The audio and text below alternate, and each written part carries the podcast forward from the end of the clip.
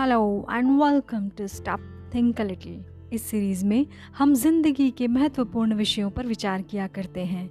आज का विषय भी बड़ा रोचक है और हमारे जीवन का सबसे महत्वपूर्ण विषय है यह। साईं इतना दीजिए, जामे कुटुंब समाए मैं भी भूखा ना रहूँ, साधु न भूखा जाए परमात्मा, बस मुझे इतना दो कि जिसमें मेरे कुटुंब यानी कि परिवार का गुजारा हो जाए, न तो मैं ही भूखा रहूँ और न ही मेरे द्वार पर आया कोई अतिथि अथवा साधु ही भूखा लौट कर जाए।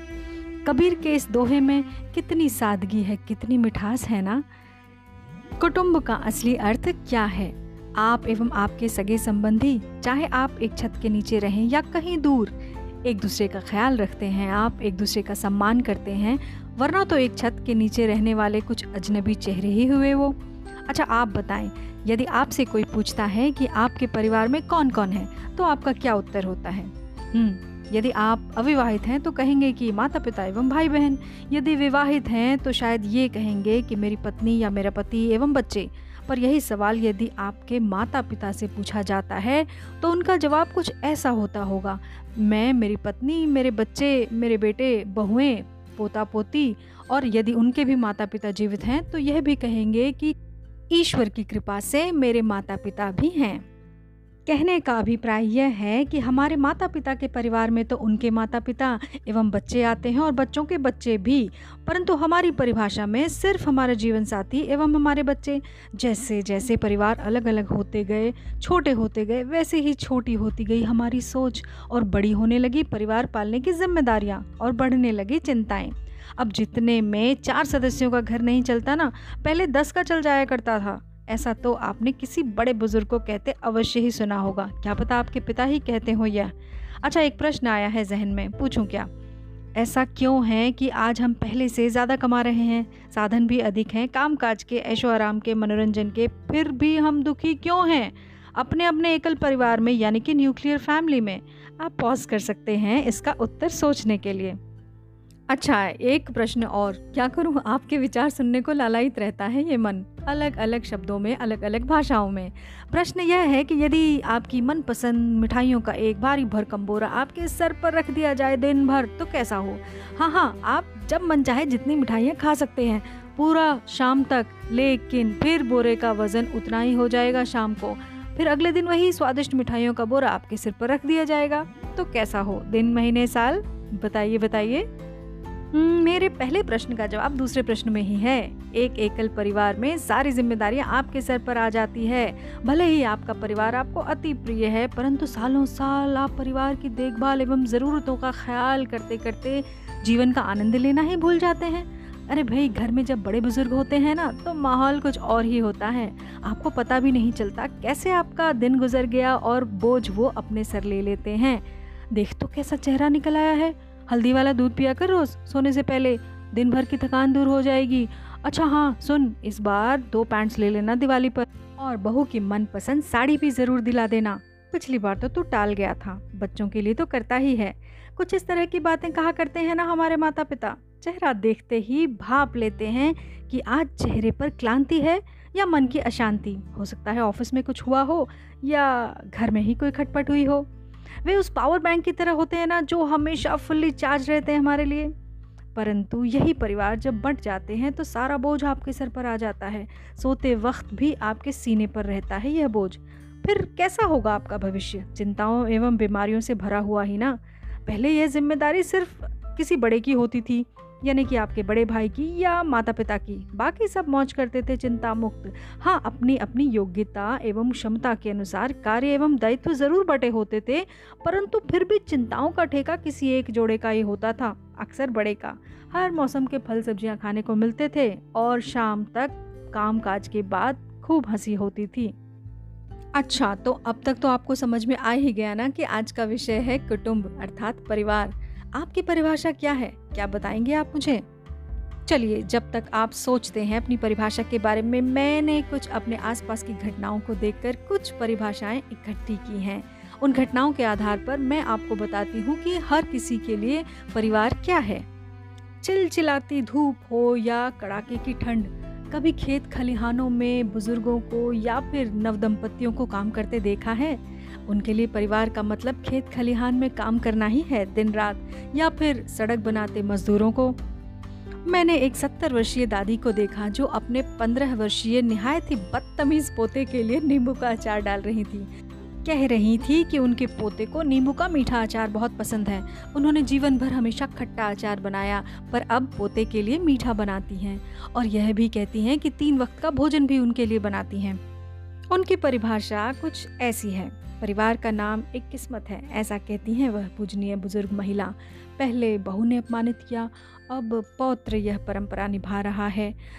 कभी कभी सोचती हूँ कि कर्तव्य की बलि सिर्फ़ हमेशा बड़े ही क्यों चढ़ते हैं? पौत्र प्रेम में सराबोर रहती है वह महिला अब भी अपने कर्तव्य के नाम पर। घर पर काम करने वाली नौकरानी को कभी मीठा खाने को दे दो तो अक्सर वह अपने पल्लू से बाँध लेती है, यह कहकर कि घर जाकर खाएगी।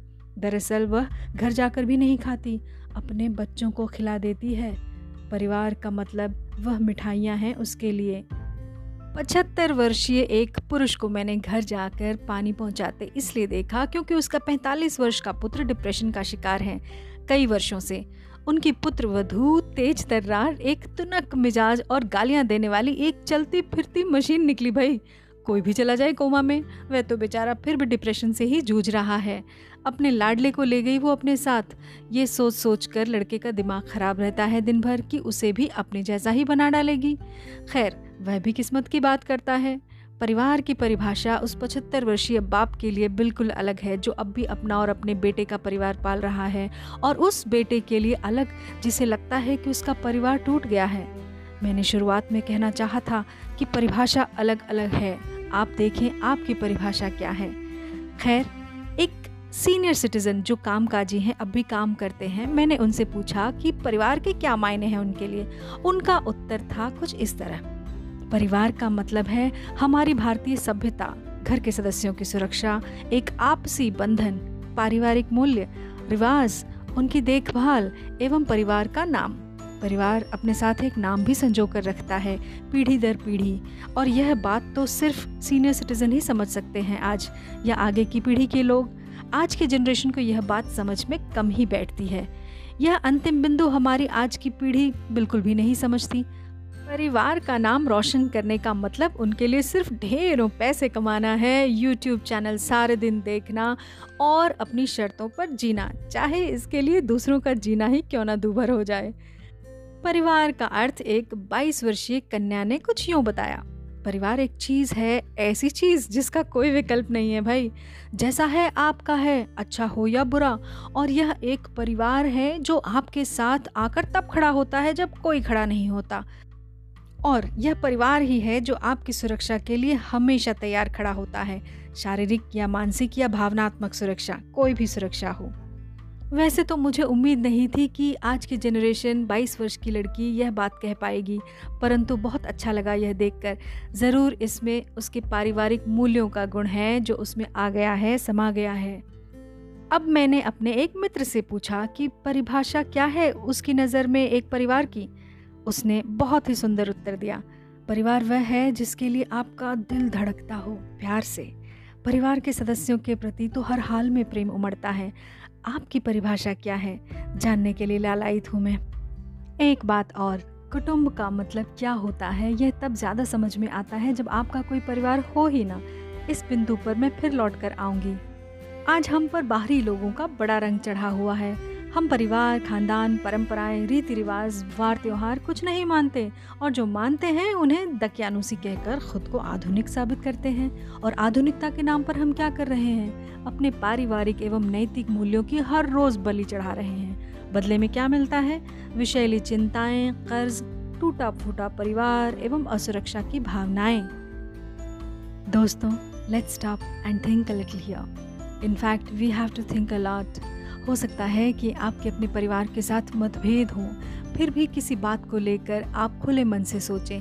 एक बार उनके पक्ष में होकर के भी सोचें। निष्पक्ष होकर सोचें। जीवन के कई हिस्सों में अनुभव का बड़ा महत्व है। हमेशा सब बात खुद ठोकर खाकर सीखी जाए, यह ज़रूरी तो नहीं। मैं हमेशा कहती हूँ कि हर बात ठोकर खाकर सीखना ज़रूरी नहीं है। समझदारी है हम बड़ों के अनुभव से सीख ले लें। और कुछ बड़ी बेवकूफ़ियाँ करने से बच जाएँ, क्योंकि हमारी भावनाएँ दांव पर लगी होती हैं, हमारा समय लगा होता है, जो कभी लौट कर वापस नहीं आता। और हाँ जब दो सामाजिक एवं नैतिक मूल्यों से लैस मनुष्य, स्त्री एवं पुरुष एक साथ आते हैं तो जन्म देते हैं एक मज़बूत एवं सुरक्षित परिवार को। यह सुरक्षित परिवार या कुटुंब अपने आसपास के लोगों को भी अपनी अच्छाइयों से बड़ा प्रभावित करता है। ऐसे कई परिवार मिलकर बनाते हैं एक छोटा सा समाज। फिर ऐसे कई समाज मिलकर क्षेत्र या प्रदेश बनाते हैं। यह तो आप जानते ही होंगे। फिर इन्हीं क्षेत्रों को जोड़कर बनता है मज़बूत राष्ट्र। इसलिए आइए हम सब मिलकर एक मज़बूत राष्ट्र बनाएँ और उसके लिए सबसे ज़रूरी बात है कि हम अपने अपने कुटुंब को बचाएँ, बच्चों को सही गलत समझाएँ, उनके हाल पर न छोड़ दें। एक स्वस्थ परिवार, एक स्वस्थ समाज को जन्म देता है और फिर राष्ट्र को।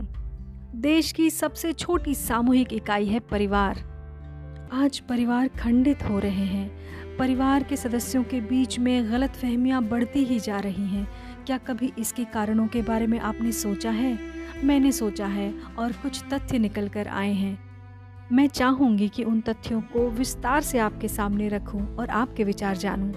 तब तक के लिए मुझे इजाज़त दीजिए। मैं आपकी दोस्त और होस्ट श्वेता।